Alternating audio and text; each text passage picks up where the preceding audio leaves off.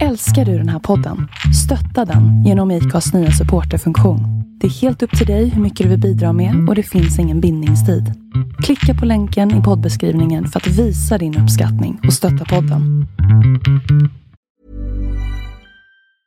I'm Sandra, and I'm just the professional your small business was looking for. But you didn't hire me because you didn't use LinkedIn jobs. LinkedIn has professionals you can't find anywhere else, including those who aren't actively looking for a new job but might be open to the perfect role, like me. In a given month, over 70% of LinkedIn users don't visit other leading job sites. So if you're not looking on LinkedIn, you'll miss out on great candidates like Sandra. Start hiring professionals like a professional. Post your free job on linkedin.com/people today. Hey, I'm Ryan Reynolds. At Mint Mobile, we like to do the opposite of what Big Wireless does. They charge you a lot, we charge you a little. So naturally, when they announced they'd be raising their prices due to inflation, we decided to deflate our prices due to not hating you. That's right. We're cutting the price of Mint Unlimited from $30 a month to just $15 a month. Give it a try at mintmobile.com slash switch. $45 upfront for three months plus taxes and fees. Promo rate for new customers for limited time. Unlimited more than 40 gigabytes per month. Slows. Full terms at mintmobile.com.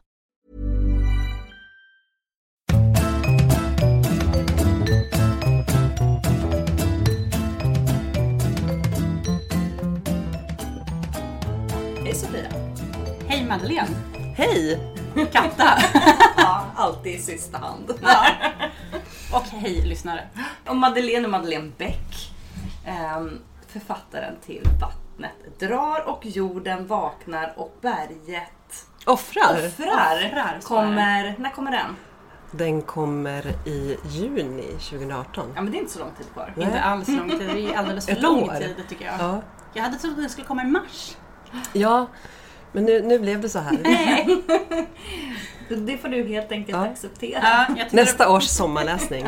jag tycker att om man ska skriva en serie av böcker så skriver man färdigt dem först. Och sen så ger man ut alla på en gång. Jag ska tänka på det när jag börjar på min nästa trilogi. Bra, tips, tips från Jag coachen. gräver ner mig i tre år Ja. och sen kommer jag fram när jag är färdig. Tips från en som aldrig har skrivit en bok. Ja, okej, tack, tack. Får du många sådana tips? Eh, nej, inte på det konstruktiva viset. Nej. Nej. Ja. Bra, Ja, bra. I en förbannad podd så får man alltid med sig något extra. Det är det vi Precis. strävar efter, eller hur? Ja, på tal om det, vad är ni förbannade på den här veckan? Till Madeleine för början. Åh, eh, förbannade på en massa saker. Förbannade på att jag började den här veckan med att bli förkyld och förvandlades till en zombie och var tvungen att ligga ner i två dagar.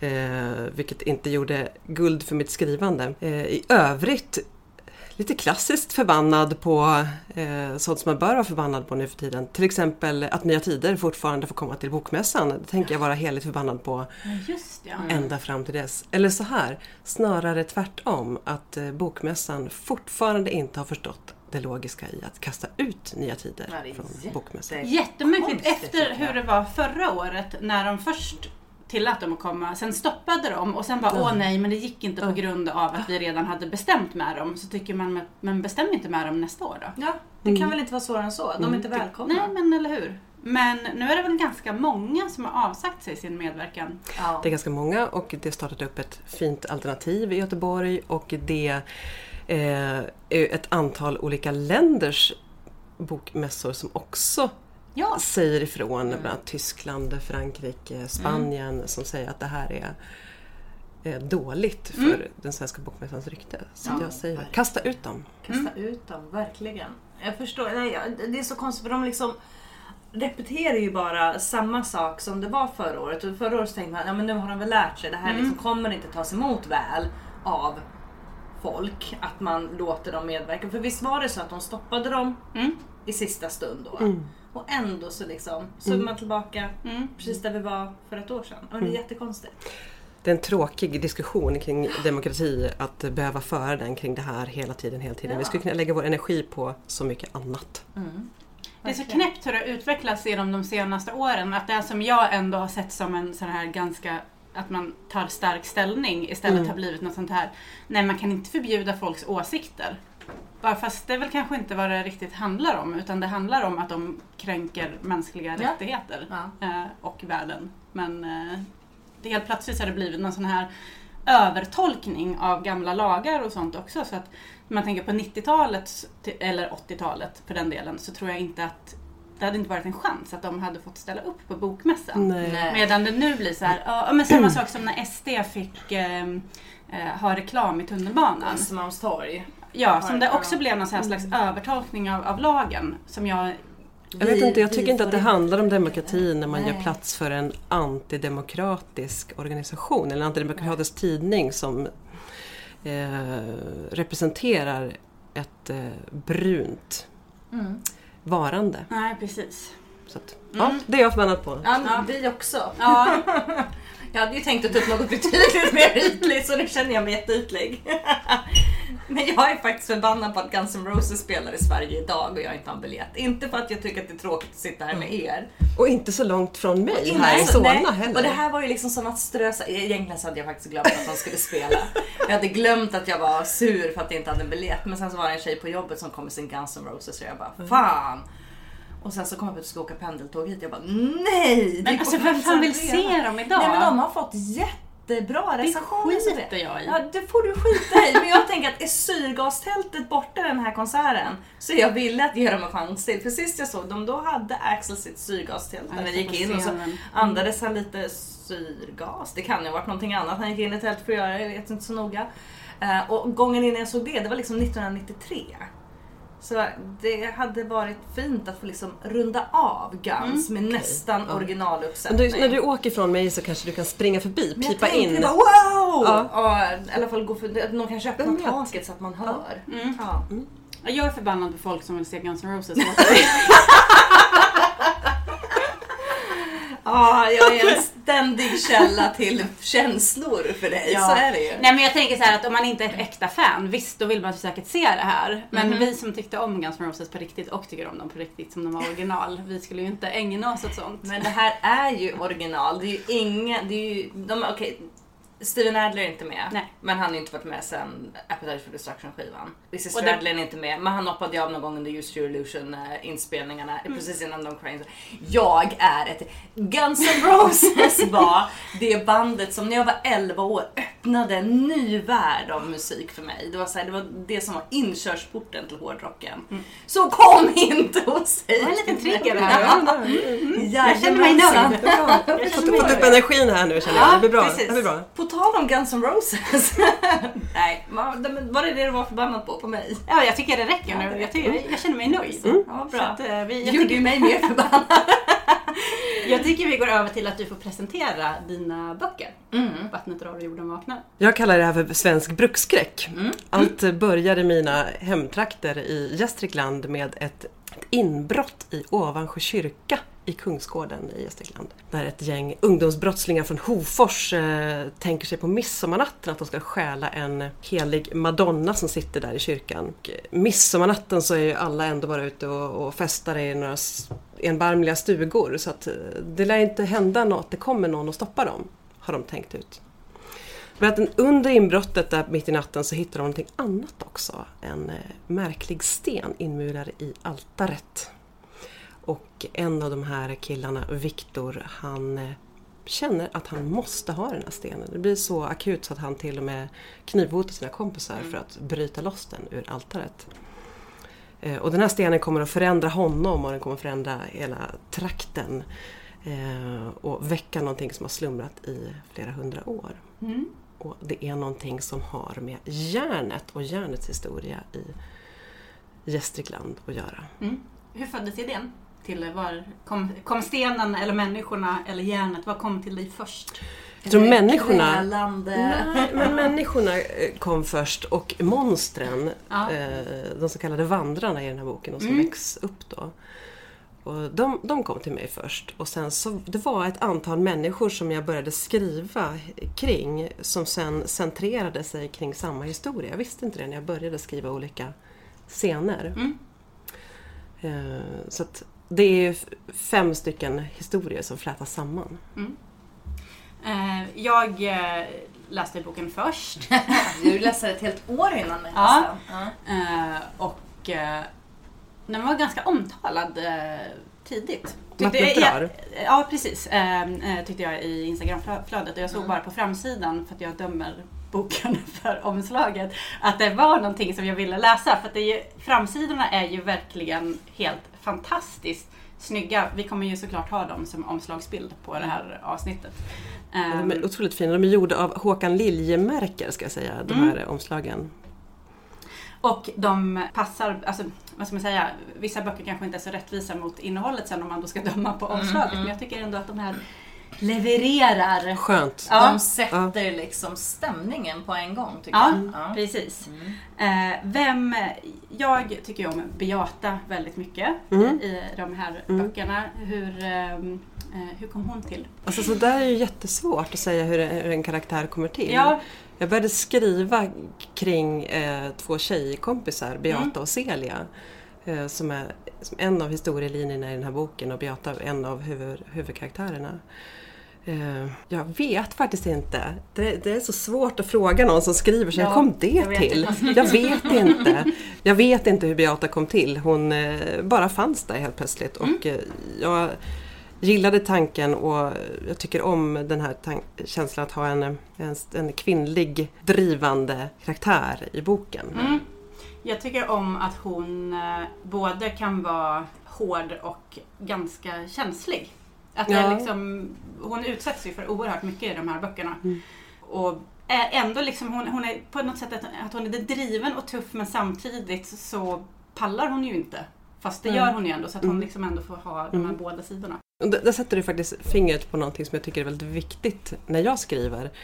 Jag tänker nog faktiskt inte så här, nu ska det här vara en tjej som ska vara på det här sättet, nu ska det vara en kille som ska vara så här. Utan jag ser de här personerna som människor som sen måste få visa alla sina sidor. För det finns ju inga människor som är helt goda, helt onda, helt på ett visst sätt bara för att man har uppnått en viss ålder. Utan man har ju det här kaleidoskopet mm. av saker i sig hela sitt liv. Och bara det är ju någonting att bli förbannad över för det är mycket lättare om dumma människor bara är dumma ja. och snälla människor bara ja, är snälla. Verkligen!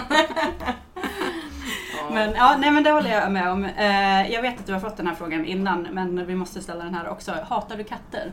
Nej, det gör jag inte. Men, men det var tidigt, tidigt. Eh, för de som inte har läst böckerna då så ska, ska jag säga att det förekommer att katter är ett värdefullt djur i den här bo, eh, bokserien. För katter bär på en kraft som kan rädda många människor. Mm.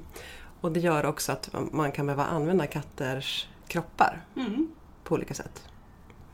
De är ett totemdjur. Så det förekommer ju avlivningar av katter i de här böckerna. Mm. Det gör det. Men det är ju snälla avlivningar. Tycker ni inte det? jo, jo nej men alltså de, de görs ju respektfullt mot eh, och du som har kattallergi, katter, Precis, jag hatar ju katter. Väldigt skönt. Kill mål! Nej, det gör jag inte. För att lugna alla lyssnare så, så är det katter som är sjuka eller på något sätt ändå skulle ha gått mm. hädan som sen eh, i, på ett rituellt sätt används till ett magiskt syfte. Mm. Men nej, jag hatar inte katter. Nej.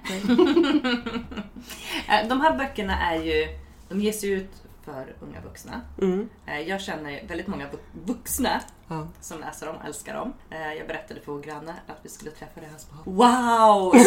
Du har ju jättemånga vuxna fans. Hur, när du liksom började skriva de här, nu har jag ju läst lite intervjuer och sånt med dig tidigare. Men hur, hur, blev det liksom böcker för unga vuxna? Egentligen så tycker jag, men herregud, en bok är en bok och den kan mm. alla läsa men de ges ju mm. ändå ut som en bok för unga vuxna. Ja. De kan ju li skulle lika gärna kunna ges ut som en vuxen... Absolut, det, det skulle de kunna göra. Ja, när jag började skriva de här böckerna så skrev jag eh, trodde jag att det var en vuxenböcker. Mm. Men jag fick liksom inte historien att riktigt eh, lira.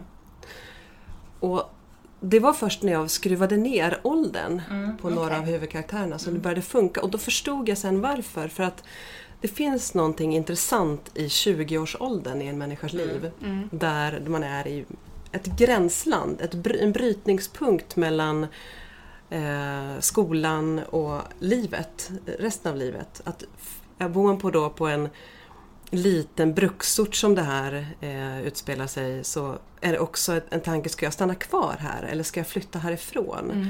Vad finns det för möjligheter? Man, man är velig. En del kallar det för någon slags livskris där i 20-årsåldern. Mm. Men det stämmer nog. Jag tror inte jag har känt mig så vuxen som jag gjorde när jag var kring 20. Du ser. Det var väldigt.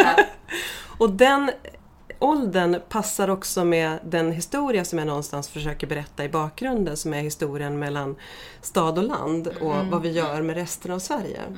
Där det också finns en spricka mellan stad och landsbygd och som blir väldigt intressant att eh, iscensätta med den här åldern på karaktärer. Och det är mer så jag har tänkt än snarare... När jag insåg det så tänkte jag Ja men det här är en YA-bok för den tippar uppåt, den tippar ner. Den ligger precis på den här gränsen. Så blev det. Mm. Jag eh, känner igen, jag kommer ju inte från början från Skåne men jag är uppvuxen stora delar av mitt liv i Skåne i ett ganska litet samhälle. Jag tycker jag kan känna igen ganska mycket. Mm. Om inte annat hembränningen. Ja, Sån hade vi i Stockholm också faktiskt. absolut. Och ganska bra kvalitet på det. Eh, men också, ja men, ja, men det är kanske, eh, jag har nu tänkt det på, som ångest men det kanske är just det där liksom drivet att komma alltså, mellan landsbygd och storstad. Eh, för att jag kände mig ju väldigt inte riktigt hemma och det var ju inte bara på grund av att jag inte var skåning utan jag kände mig liksom inte som den typen av bymänniska som de som ingick i den, ja, i min ålders Mm, förstår.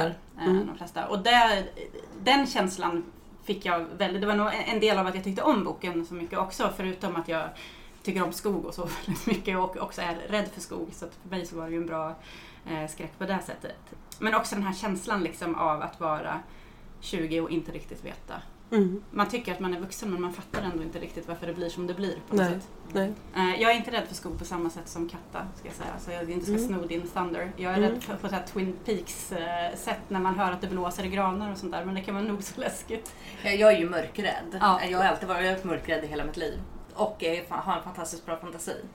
När jag ligger där i mörkret. Ja, För det här är ju också lite intressant då att de här kvinnorna har läst de här böckerna och båda är lite rädda för skräck och för skog. Du är ju ganska bra på skräck. Ja, jag, Alltså, jag har kollat mycket på skräck. Eh, fram tills jag var kanske 30 Ja. så älskade jag skräckfilm och var så här Allting, alltså jag hyrde hur mycket som helst för det var ju på den tiden man fortfarande kunde hyra filmer. Ja. Det kan man bara inte göra längre. längre.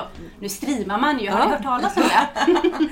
Eh, och då hyrde jag väldigt mycket skräck och tittade på liksom, och alla de här japanska eh, skräckfilmerna som kom med ringen och alla de här. Eh, Men sen så nu, alltså efter 30, eh, så har jag kommit in i någon slags, alltså jag tycker det är så jäkla jobbigt att kolla på skräck. Och min ena bror ska absolut alltid lura mig till att titta på skräckfilm jämt. Eh, Så nu såg vi någon, vad fasen hette den?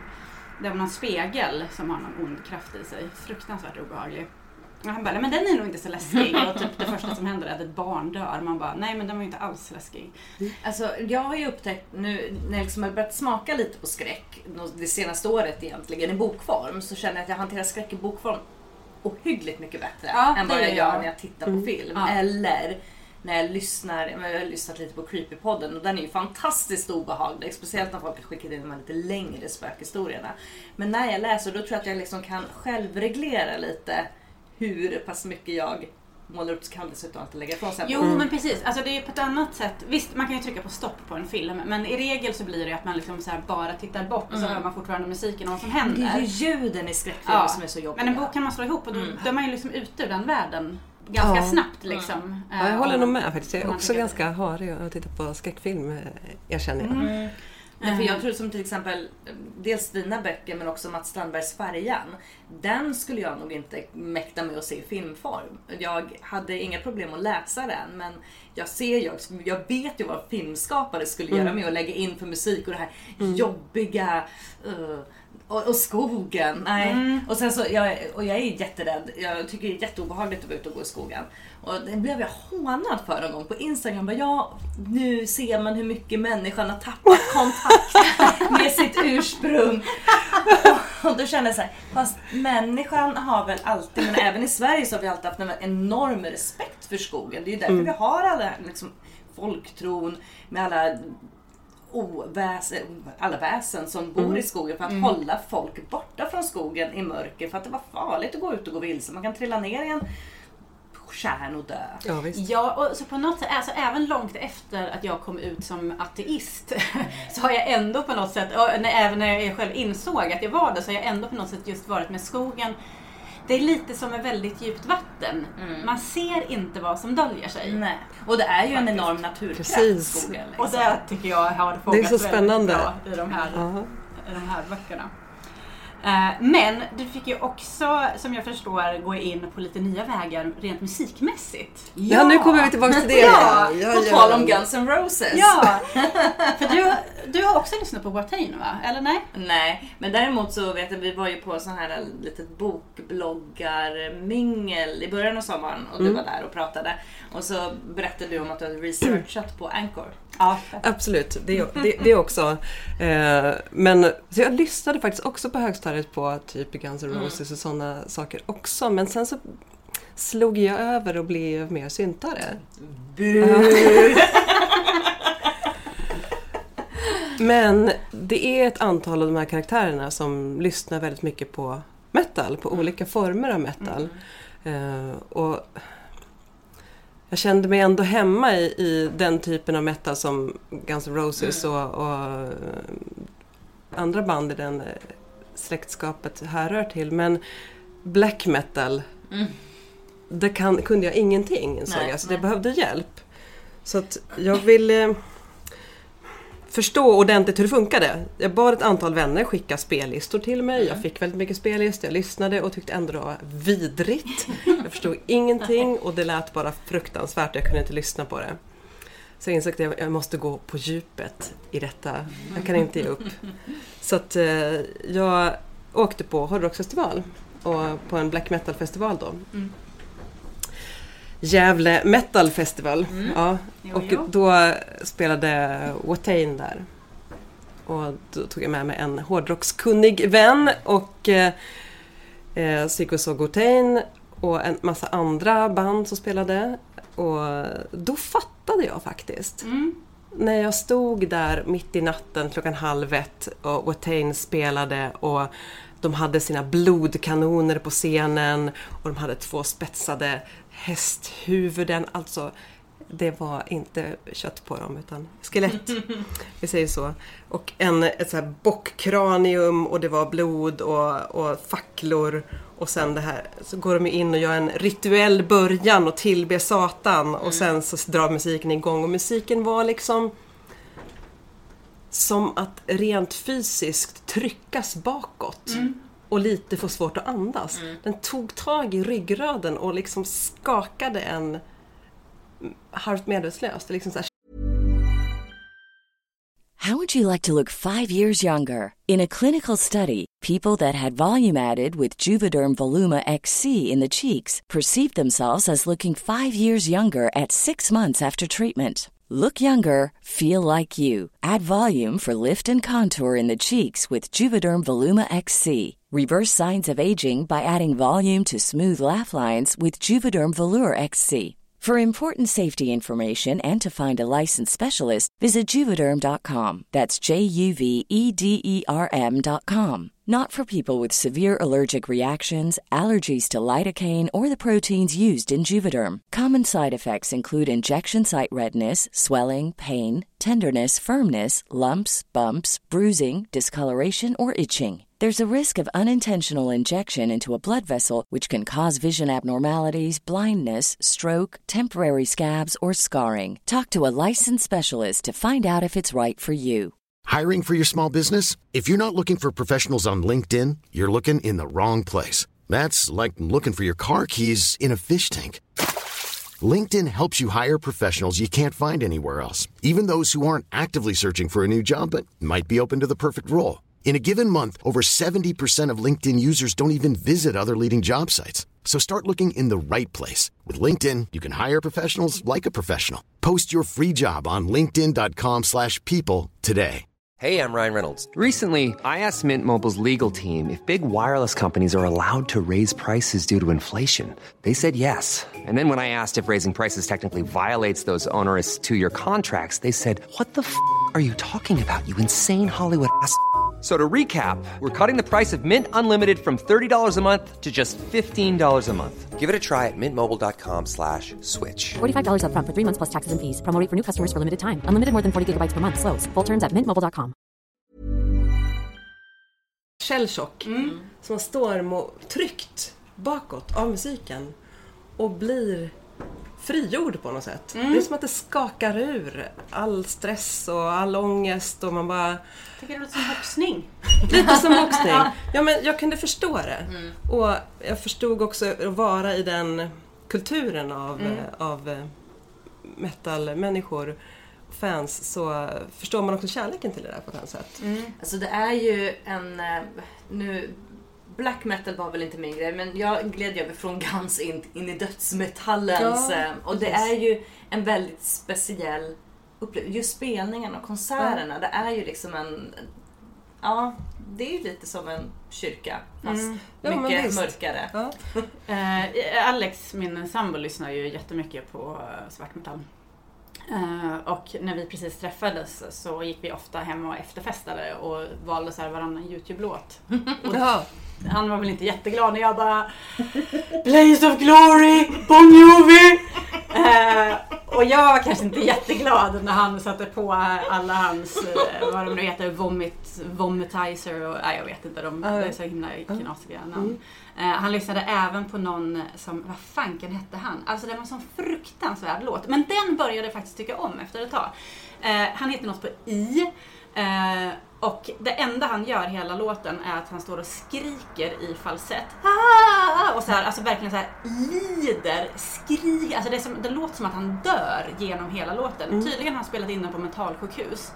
Videon är svartvit, jätteflimmerig där man ser så här som en gammal film där någon så här hugger sig i magen och det bara väller ut blod. Alltså den är så fruktansvärd. Men om ni gifter er någon gång så Ja. kanske ni kan ha det som ingångsmusik Ja, eller så här bara liksom bakgrunds...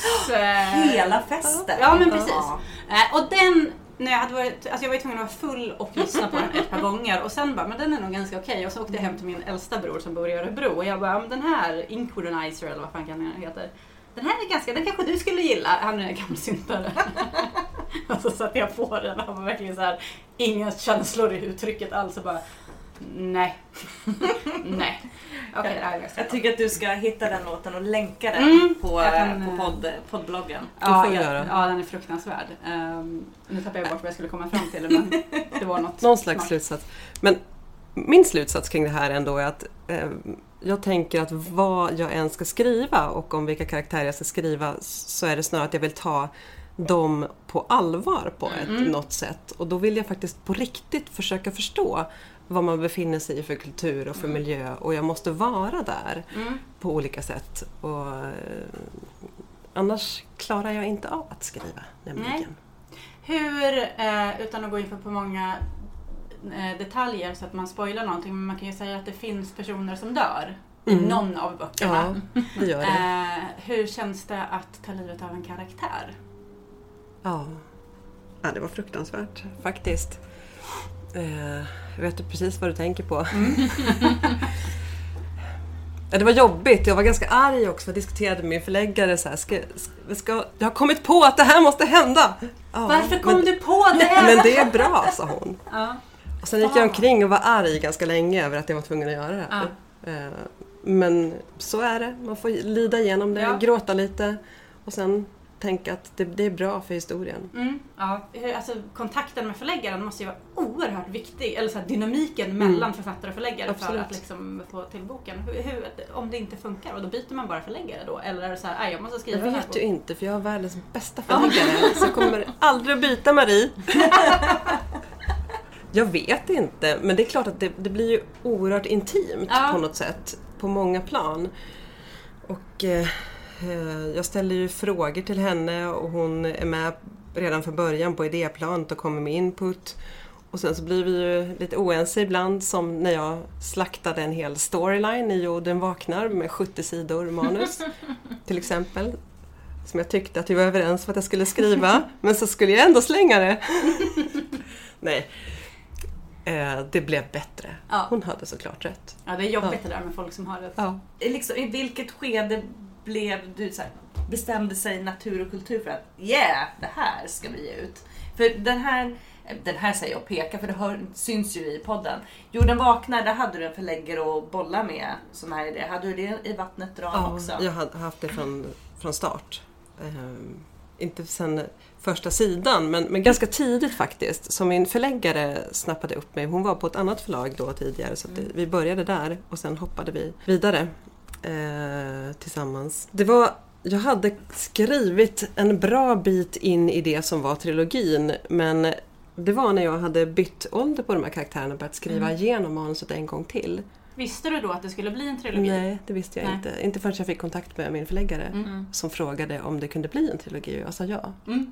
Ja. Okej då. ja. Sa du ja för snabbt och sen bara Ja. aj. Eller, Så jag är alltså en av de som inte hade ett färdigt bokmanus och skickade in Ah. utan det var bara en del av ett bokmanus. Mm. Du är en som hon läste och, eh, och tyckte att det här vill jag ge Mm. ut.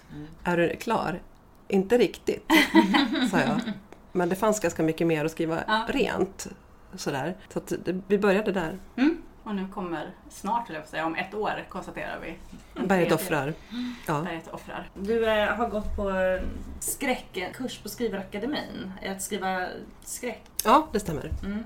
Hur, var det då du liksom började skriva på det här eller fanns fröet redan till dem? Eller? Nej, det var faktiskt då jag började skriva på eh, den här historien. Det var väl, har försökt förklara det några gånger, det var många saker som sammanföll samtidigt i livet. Dels så jobbade jag vid den tidpunkten som journalist. Jag hade tröttnat på mitt sätt att skriva som journalist. Så allt började långt tidigare, när jag, eller något år tidigare när jag gick en kurs i kreativt skrivande och för att försöka frikoppla mig själv från journalistiken. Och började skriva och kom på att jag gillade att skriva skräck. Eh, Jag tog det vidare och tänkte att jag försöker lära mig lite mer om struktur och så, så att jag anmäler mig till en skrivarutbildning. Eh, Och det var det som var den stora poängen med den. Att få hjälp att strukturera upp sin historia. Mm. Och sen den andra stora poängen, att träffa massa likasinnade skräcknördar. Det har hjälpt mig oerhört mycket. Mm. Att träffa folk som man faktiskt kan bolla med om helt knäppa saker. Mm. Det är ju frigörande att inte känna sig som ensam i världen som tänker på sånt här. Nej, det måste ju vara så. Jag kommer ihåg, jag träffade en, en vän som skriver böcker och så ville hon researcha ehm, hur det kan vara att leva med någon som är bipolär, Mm. som jag har gjort. Eh, och den personen som jag levde med som är bipolär var inte medveten om det själv och var väldigt mådde inte bra alls. Och då liksom när man berättar allting så var hon så här bara, nej men det här, kan, det här kan inte jag skriva om för det blir för overkligt. Mm. Hur blir det liksom i skräck? Den kan ju också bli för overklig. Man måste ju Mm. ändå fortfarande liksom tvingas dränera på någon slags... Jätte, jätteviktigt tips för alla som vill skriva skräck. Att verkligheten som den finns i bör vara helt verklig. Det får inte finnas några diskrepanser i vem som till exempel var statsminister det året man skriver så hittar man bara på lite random. Eller till exempel hur går en rättegång till? Så om man ska skriva om en rättegång så bör den gå till exakt så som det går till även om man skriver skräck. Allt måste funka och Mm. stämma. Ehm, och sen sådana här saker som till exempel som jag menar med att ta reda på konstiga grejer. Ja. Man ringer till sin kompis skräckskrivande läkaren och frågar så här, Hörru du, hur snabbt kallar en kropp? eh, eller hur känns det att drunkna? Uff, Hur, hur, hur gör man då? Vad kan man räkna med att Ja. man får för känslor? Vilka hormoner slår till? Vad som händer i huvudet? Vad kanske hör man för ljud? Eh, sådär. Saker man, man liksom behöver få veta. Mm. Om man stryper någon, hur, vad händer med ögonvitorna? Mm. Mm, jag är lite på, på det verkliga planet. Ja. Men sen eh, började man ju fundera sådär, var, var skulle ett spöke hålla till om man var på ett köpcentrum exempelvis? Om man tänker sig vad det mest logiska stället att ett spöke skulle hålla till? I Mall of Scandinavia till exempel. Ja. Ja, men sådana där saker börjar Mm. man ju fundera på när man skriver Store. skräck. Uppenbarligen Disney Store. Och då, då är det lite skönt att ha folk som tar det där, den där konstiga frågan på allvar. Mm. Ja. Hur lång tid tar det innan jag förblöder om jag skär upp mig i, i armen? Någon som inte ringer till akuten och säger att hon tänker ta livet av sig. Utan jag, bara, jag vill bara veta för att jag ska skriva. ja. Ja. Nu börjar jag tänka på Dawn of the Dead. Eh, Dawn of the Dead? I ett köpcentrum? Ja, precis. Den, eh, jag tycker om både den första och sen så även remaken. Och Ja. tyckte jag om så mycket så jag gick och såg den på bio två gånger. Är du en zombieperson? Alltså både och. Eh, Jag tycker att jag var väldigt mycket zombieperson innan. Men jag tycker nästan alla zombiefilmer som görs är samma film som bara görs om hela tiden. Och det kan jag tröttna lite på. Och jag tycker inte om, eh, vad heter den, Waking, Walking Dead. Walking, Walking Dead heter den. Eh, för jag tycker att huvudrolls... Jag håller med, för jag är inte heller någon sån person. Nej, Förutom med ett undantag nu, för nu har jag läst Justin Cronins böcker. Mm. Och de tycker jag är så här, han gör någon slags mellanting mellan vampyr och zombie. Jag vet inte Mm. riktigt vad det är han gör i The Twelve och eh, Flickan från ingenstans, heter de så? Eller The Girl from Nowhere, heter de så? Mm, nej, jag vet inte. jag bara ser ut som att jag vet. Ja. ja. Men eh, apropå det, har du några, något kulturtips att komma med? ja, och inte bara böcker faktiskt. Mm. Eh, mitt första kulturtips är att eh, gå på opera i, i höst och se Dracula. Ja! Ja. Ja! 28 oktober har Dracula premiär på Kungliga Operan i Stockholm. Ja. Så det kanske vi ska gå på. ja. Jag är ju faktiskt, för som, som sagt, zombie, zombies gillar jag men vampyrer älskar Mm, jag. jag älskar vampyrer. Och där kan det gärna samma film göras om hur många gånger som helst för det är ändå vampyrer Och liksom. på det så glömde jag säga det när ni kom hit. Som jag hade tänkt jag skulle säga när ni kom. I bid you welcome to my home. det skulle jag säga. Jag är ett stort fan av Dracula. Mitt andra tips var, ehm, för att jag själv har precis har varit där i Gästrikland då, där mina böcker utspelar sig, så vill jag ge tipset att om ni åker i, genom Gästrikland så besök den konstutställningen Gränsland mellanrum avgrunder som är konstinstallationer på avrättningsplatser i Gästrikland. Mm. Och det är ju bland annat för att vi ska minnas eh, dödsstraffets historia i Sverige och vi ska minnas häxbränningarnas tid på just det. 1600-talet. När man pekade ut helt vanliga kvinnor och brände dem på bål eller högg dem i stycken eller grävde ner dem levande för att de var häxor. Det är inte så länge sedan Nej, alltså, det är inte så länge sedan. 1600 Nej. 70-talet någonstans Ja. där. Mm. Och eh, jag var på en av de här platserna som ligger vid Trekanten utanför Årsunda och Torsåker. Man kan mata in Trekanten Årsunda i sin Google Maps och så åker man dit. Det ligger i en skog mitt emot ett kalhygge och där har man satt upp eh, installation med järnpinnar, svarta speglar som riktar sig ner mot marken och rep. Och det är alltså en avrättningsplats där eh, man samlades då, tre socknar möts och eh, i ett gränsland och mötesplatsen så var det ofta så att där hade man avrättningar. Då fick barnen stå längst fram och drängarna så att de Härligt. verkligen såg och lärde sig veta hut. Och, och sen så var det halshuggningar, steglingar, nedgrävningar, bränningar. Äh, fan. Mm. För saker som man råkar bli kär i Mm. sin kompis eh, flickvän eller Ja. eh, man kanske råkade gnida sig mot en gris och blev avrättad för tidelag. Eller vad det nu kan vara. Ja, åh, nu måste jag åka Mm. iväg på. Eh, och där... Ja, det, det blir så verkligt, precis det här jag menar, att göra research, att vara på ett ställe och det blir så oerhört verkligt. Man är där och vet att här under mig så ligger de här människornas ben nergrävda. Mm. Ja, Det är läskigt och eh, lite vördnadsfullt sådär. Vi, jag och Alex tog eh, för ett par år sedan med oss Isak, vår son, till Gävle. Eh, Och var så här, för att jag fick något erbjudande från Scandic att bara, men du får en hotellnatt för typ inga pengar alls. Och bara, ja men vi åker till Gävle, vi har några kompisar som där bor. Och därifrån kommer Joe Hill, så vi var på en så här Joe Hill... eh, Joe Hill-gården. Ja, precis. Ja. Jättefint.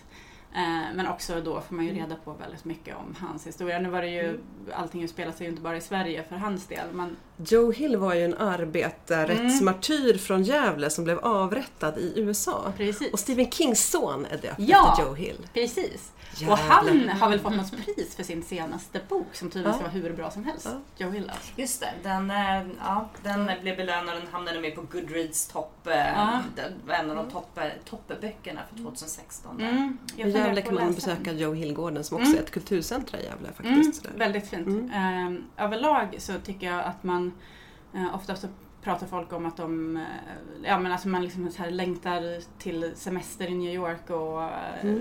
London och så här storstäder och sådär. Men just att åka omkring i Sverige, vilket jag har gjort ganska mycket, är... Det är mitt tredje kulturtips. Upp, upplev småorter i Sverige. Mm. Ja!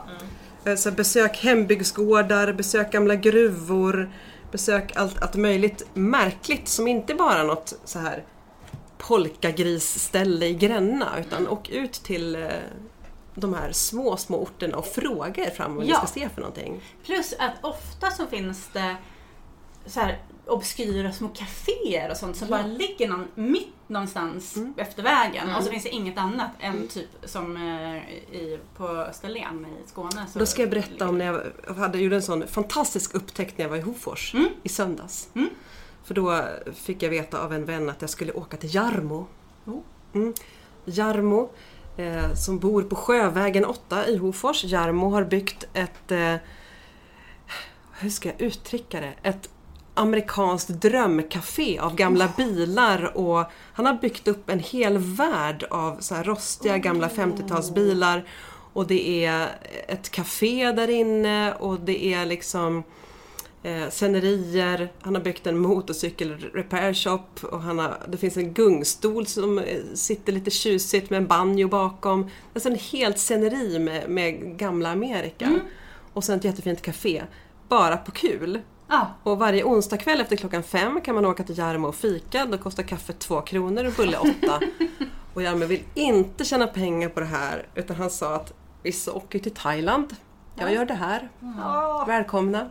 Ja men precis. men gud vad härligt! Alltså det, det som är också charmen med Sverige, det finns så fruktansvärt många pärlor som man Ja. faktiskt kan hitta om man bara letar lite. Ja, och även som vi har pratat om tidigare i podden, eh, att, eh, eller i alla fall jag har sagt det för min egen del, att just de norra bitarna av Sverige, äh, ovanför Stockholm faktiskt, eller ja, norra Värmland har jag rätt att ha koll på eftersom att vi härstammar därifrån släktvis, men ändå att eh, dålig koll på Sveriges eh, nordligare historia om eh, samer och Du menar förtryck 70% och- av Sverige? Ja, precis. Ja men det är ju så, alltså ofta så åker ju alla Många åker ju liksom neråt i Sverige på sommarsemester. Det är härliga Jävla tjat om Malmö. Malmö alltså. och Österlen och liksom, men uppåt så upp, det upplever att det är många som inte åker uppåt. Jag vill Ja. åka uppåt. Ja, till Haparanda. Trotsa myggen, åk uppåt i Sverige. Ja. Det är ju under alla år som jag har jobbat på KTH så har jag jobbat mycket med doktorander och gästforskare och så som kommer från olika ställen i världen. Och det är alltid fokus på att åka till de norr, nordligare delarna av. Sverige. För Eh, att det är sjukt häftig natur där uppe. Ja, Även om man och så sitter man själv och är som så här, jaha, nej men jaha, nej där har jag aldrig varit. Var, vart, ligger, vart ligger det stället? Eh, Så att, Dags det- att börja se resten av Sverige. Faktiskt. Som vi säger här nere. Mm. Ja. Usch. ja. Blicka uppåt. ja, Om du får tipsa om en bok, förutom dina egna, eh, en sommarläsningsbok till våra lyssnare. Kanske skräck eller någonting annat. Vad vill du tipsa om då för bok? Mitt, mitt boktips eh, just nu i sommar, jag tycker faktiskt man ska läsa eh, Mats Strandbergs Hemmet. Mm. Jag har precis läst klart den och är oerhört lycklig över denna bok för att den är så stillsam. Det är fint utmejslad stillsam skräck som i stort sett utspelar sig på två platser, i ett hus och på ett äldreboende. Och det är så sällan de här platserna som äldreboende lyfts fram så här fint han gör det och med Det de karaktärer, beskrivningarna som han ger alla de här äldre människorna som får ett varsitt liv. Det finns så vackra historier bakom den här otäcka besattheten som också letar sig in och är det, är det otäcka entiteten. Det finns en jättefin dold kärlekshistoria i den här, flera dolda kärlekshistorier som är väldigt vackert gjort. Stillsam sommarskräck ja, mys, eh, ja och ursvenskt. Ja, Mm. ja, nej, nej, nej, det plus, det plus en som man säger på internet. Ja, plus, det. plus en på det. Ja. Den tycker jag också om väldigt mycket. Ja, men det, är, det är lite härligt med rysliga historier på sommaren. Inte minst för att det är ljust så jag inte Ja. behöver bli mörk. Däremot så är jag ganska rädd för ljuset också. För då ser man ju alla creepy saker som finns där ute på natten också. Det är inte helt... Det jobbigaste är ju skräck som utspelar sig i dagsljus. Jag vet. Eller då i skog på dagen. Eller i natt. Evig natt är ju också, alltså det, det är nog den, den som jag hade har haft som jag tyckte varit läskig, liksom verkligen blivit rädd för av Michelle Paver när jag liksom har läst den. Det är den otäckaste bok jag har läst på Den flera är år. fruktansvärd, den kryper Ja. in under huden på en. Min kollega skulle åka iväg på någon sån här isbrytare i fyra veckor i Kanada, eh, Arktis. Nu. Så då sa jag bara, jag läst Lycka till med det! Nu är det ju inte evig natt där just nu. En men- totempåle förföljde mig i flera veckor efteråt. Fy, fy, Den var totempålen som flyttar sig närmare och närmare och ja. närmare. Och den är ju också, för den till stora delar, så det är också en ganska stillsam bok. Ja. Eh, Men den kryper verkligen i... Ja, nej. Nej, Man vill ju inte titta ut genom fönstret. Nej, jag vill inte titta någonstans. Nej. Och den läste jag i skärgården i höstas när det så här stormar utanför. Jag bara, det här var inte ett bra Nej, val. nej. Men och eh, jag tycker att jorden vaknar och vattnet drar är... Eh, eller vattnet drar och jorden vaknar blir för det är den ordningen de ska läsas eh, är perfekt sommarläsning. Ja, men det är det. också.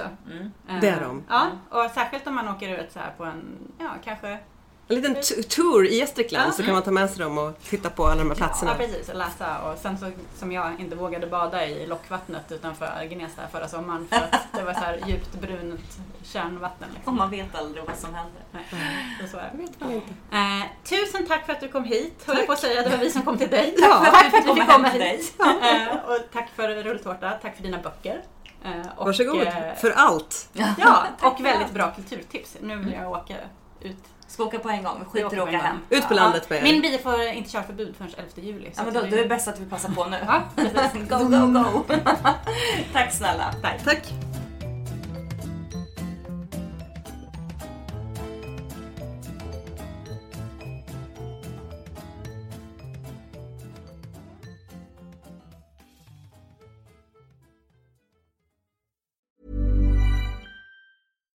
Deserves the best, and there's no better place to shop for Mother's Day than Whole Foods Market. They're your destination for unbeatable savings, from premium gifts to show-stopping flowers and irresistible desserts. Start by saving 33% with Prime on all body care and candles. Then get a 15-stem bunch of tulips for just $9.99 each with Prime. Round out Mom's menu with festive rosé, irresistible berry chantilly cake, and more special treats. Come celebrate Mother's Day at Whole Foods Market. Hi, I'm Daniel, founder of Pretty Litter. Did you know cats tend to hide symptoms of sickness and pain? I learned this the hard way after losing my cat, Gingy. So I created Pretty Litter, a health monitoring litter that helps detect early signs of illness by changing colors, saving you money and potentially your cat's life. Pretty Litter is veterinarian developed, and it's the easiest way to keep tabs on your fur baby's health right at home. Go to prettylitter.com and use code ACAST for 20% off your first order and a free cat toy. Terms and conditions apply. See site for details.